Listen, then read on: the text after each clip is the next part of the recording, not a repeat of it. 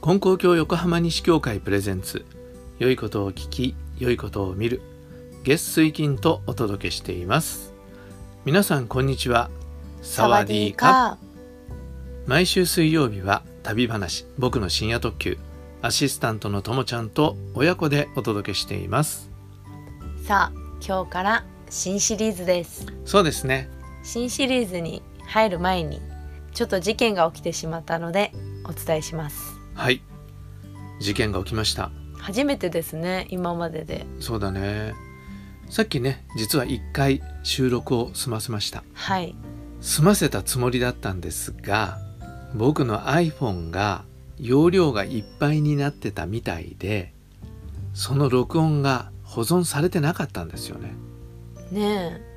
ちょっとショックでしたねちょっとショックでしたね楽しく結構喋ってたんでねそうですよねまああの時の気持ちを忘れないようにしながら1回目よりも上手に喋りましょうそうですねはい頑張りましょうそれでは具体的なお話を始める前にはい Facebook にえーリスナーさんがえーコメントをくれたのでそれを紹介したいと思いますはいそれではともちゃん読んでみてくださいはい。おはようございます。中国旅、しっかり楽しませていただきました。私も2018年に中国経由の旅をしまして、朝早い活動開始にびっくり。懐かしかったですよ。それに、ともちゃんの相づち、最高。よかったね褒めてくださってねはい。よかったです。ありがとうございます。また、次のテーマ、楽しみにしております。おっと、新人のお話はこれ以上ですよ。もちろん。あはいありがとうございますりがとうございます。ね新人の話も聞いてくださってるんですねありがとうございます、えー結構ね皆さん旅の話面白いって言ってくれるんだけど新人の話も聞いてくれてるのかなと思ったんですが聞いてくださっているということで嬉しいですはい。ということで、えーこれから何の話をしようかって思ったんですがまたちょっと古いところに戻りますはい。フィリピンカンボジアでねお話ししましたけどはい。その次に行ったのがタイだったんですねはい。 1993年8月1日から27日までタイに行った時の話をしてみたいと思いますはい。もうね1ヶ月ですからね長いですね。旅っていうよりはね滞在、っていう感じっですてね感じですね。はいあの、父はね、父はって、 あなたで すけど、はいあの、私たちからタイのおじさんと時々呼ばれてるんですよね。そうそれからねタイに何度も行ってそれであのスタディツアーにね親戚の子たちも参加してくれたりしてねはい。タイのおじさんってねねあとねフェアトレードもやったりしてねそうですねタイのおじさんですねねそのスタートががこの今回のそうなんです旅ですねはいこれどうして行ったかっていうところからちょっとね説明したいと思いますけどはい金光教平和活動センターっていう前にもねちょっとお話ししたことありますけど NGO があってで、えーそこのカウンターパートが当時はフィリピンとタイの NGO 協力団体だったんですけどね今はカンボジアもあるんですけど、えーそれで、えータイのルアンプラティープ財団という団体が金光教平和活動センターからの研修生を受け入れてくれてたんです。はいそれでそれに応募しましたで実はまだ結婚してなかったんですけど、えーその後結婚する相手はい私の母お母さんがね、はいえーカンボジアに僕が行った時に私も機会があったらぜひ行きたいって言ってたんででこういうのがあって僕応募するよって言ったらじゃあ私も応募するって言って応募してで2人とも行かせてもらったんですね、はいで全部でねこんこの時は6人でしたどんなメンバーですか男の人3人と女の人3人で大学生2人大学院生1人根高教の先生が3人で、えー僕が27歳の最年長でしたはいなるほどはいでいろんなところから参加するんで成田空港から2人はい大阪空港から4人出発してタイに行くということになりました母と二人で東京からですかえっとね違うんですお母さん大阪の人人だからねもともとねはいああじだゃかあら大大阪阪出から発そうそうで東京からは、えー大学生の女の人で彼女はね僕ね平和集会の御用とかでかあのもう知り合いだったので、はいえ2人は顔見知りでね参加したんですはいでも大阪からの4人連れはあの初めて会う人たちへえだったんですねでしかもこの6人のうち僕は海外旅行これが3回目だったんだけどあとの5人はねあの初めての海外旅行だったんですねへなかなか大変だったと思いますがえ1ヶ月行くってハードですねねよくみんな申し込みましたねね偉いよね僕なんかおじけづいていけないと思うけどね、それでねで大阪組は成田からはバンコクに直行便だったんだけど、はい大阪はフィリピン経由で行くっていうのだったんですねだけど大阪組の人たちはみんな集まって「でこんにちははじめまして」って言って顔を合わせたんだけどみんなね平和活動センターの人が来てくれるんだと思ったらしいんですよねはいところがね全然来なくってなんか集合時間になっても来ないんでなんかどうしたんだろうって不安になったらしいのねそれで、えー平和活動センターに電話かけて「あのまだ係の人が来ないんですけど」って言ったら「いや誰も行きませんからあなたたちだけでいあの行ってください」って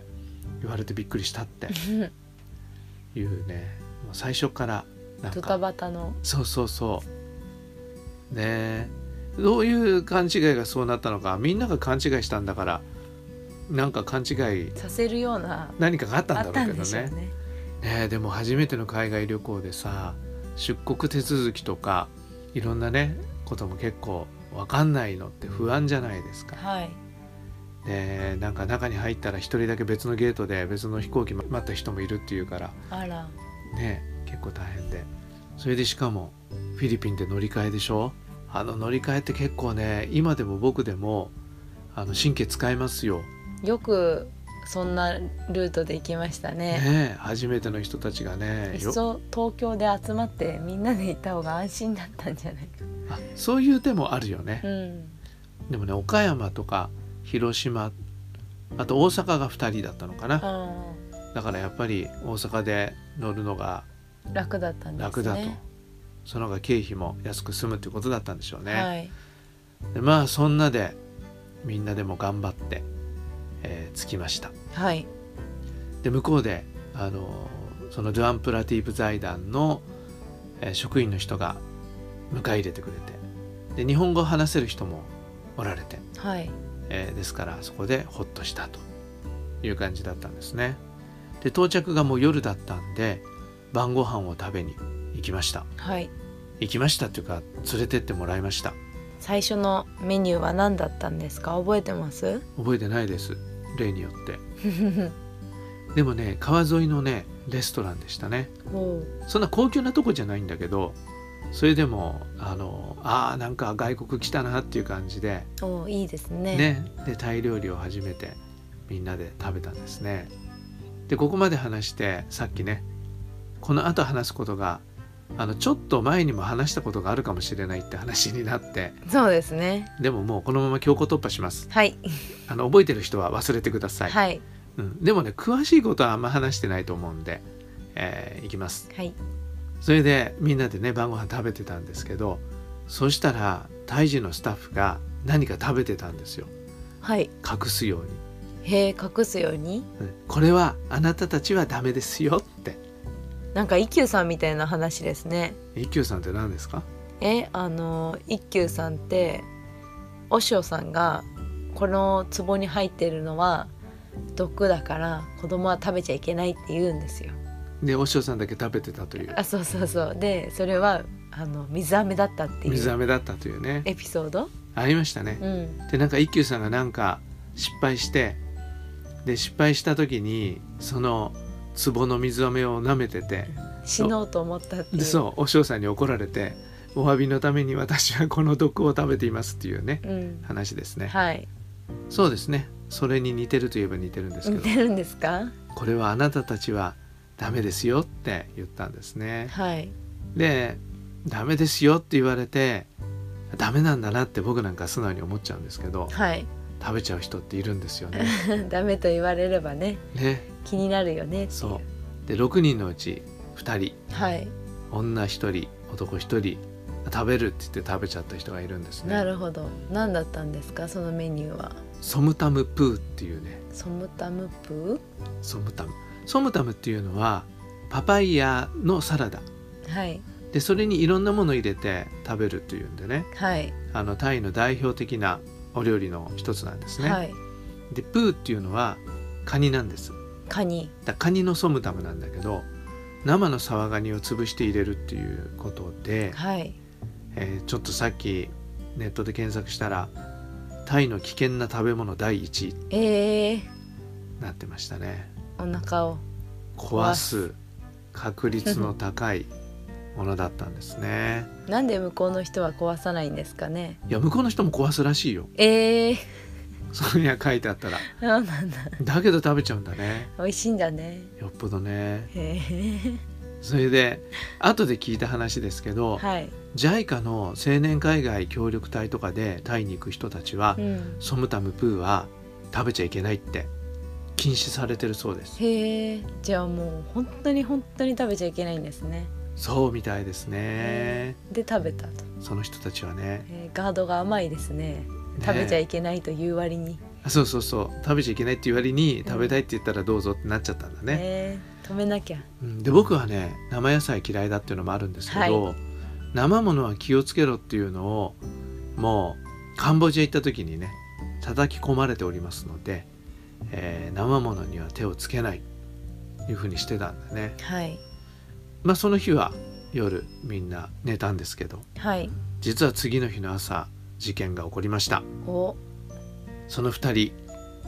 まあ最初は大丈夫だったんですよねはいところが一人男性の方が「ちょっとお腹が痛いです」って言ってトイレに行ったんですはい、で女性の方はもう全然平気だったんですね、はいでところがその男性がトイレに行ってからなかなか戻ってこなくってそれでみんな心配して「じゃあちょっと僕見てくるね」って言ってはトいイレに見に行ったんですね、そしたらトイレの洗面所のところに手をついてうずくまって、うんなんかもう本当に苦しそうなえー、表情だったんですね大丈夫って大丈夫じゃないですよねもう見たらわかりますよね汗かいてあ本当油汗かいてね、えー、かとわいいうそこうとがありましたさてその後どうなったのかそれは次回のお楽しみにしときますかもうやっちゃいましょうかやっちゃいますか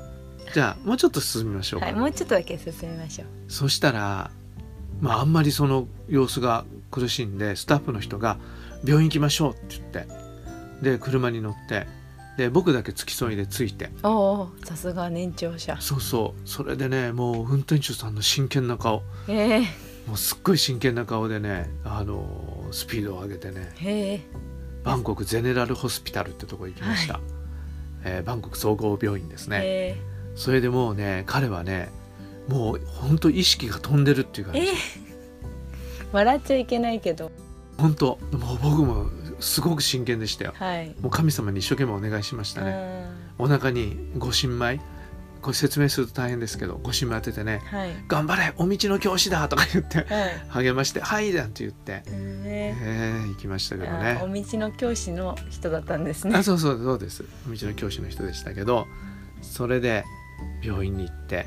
で、まあ、そのまんま入院とおーなった入院しちゃったんですねねいきなりそうということで、えー僕も付き添いをしてたんですがじゃあ入院の模様等は次回はい 気になるでしょう皆さん、そうでもないでしょうねえー、なりますか私はねこっからはねうんしてない話ですよ、多分そう多分ね、う、ん、うん、こんなねあの詳しい話はしてなかったと思いますねはい覚えてないけど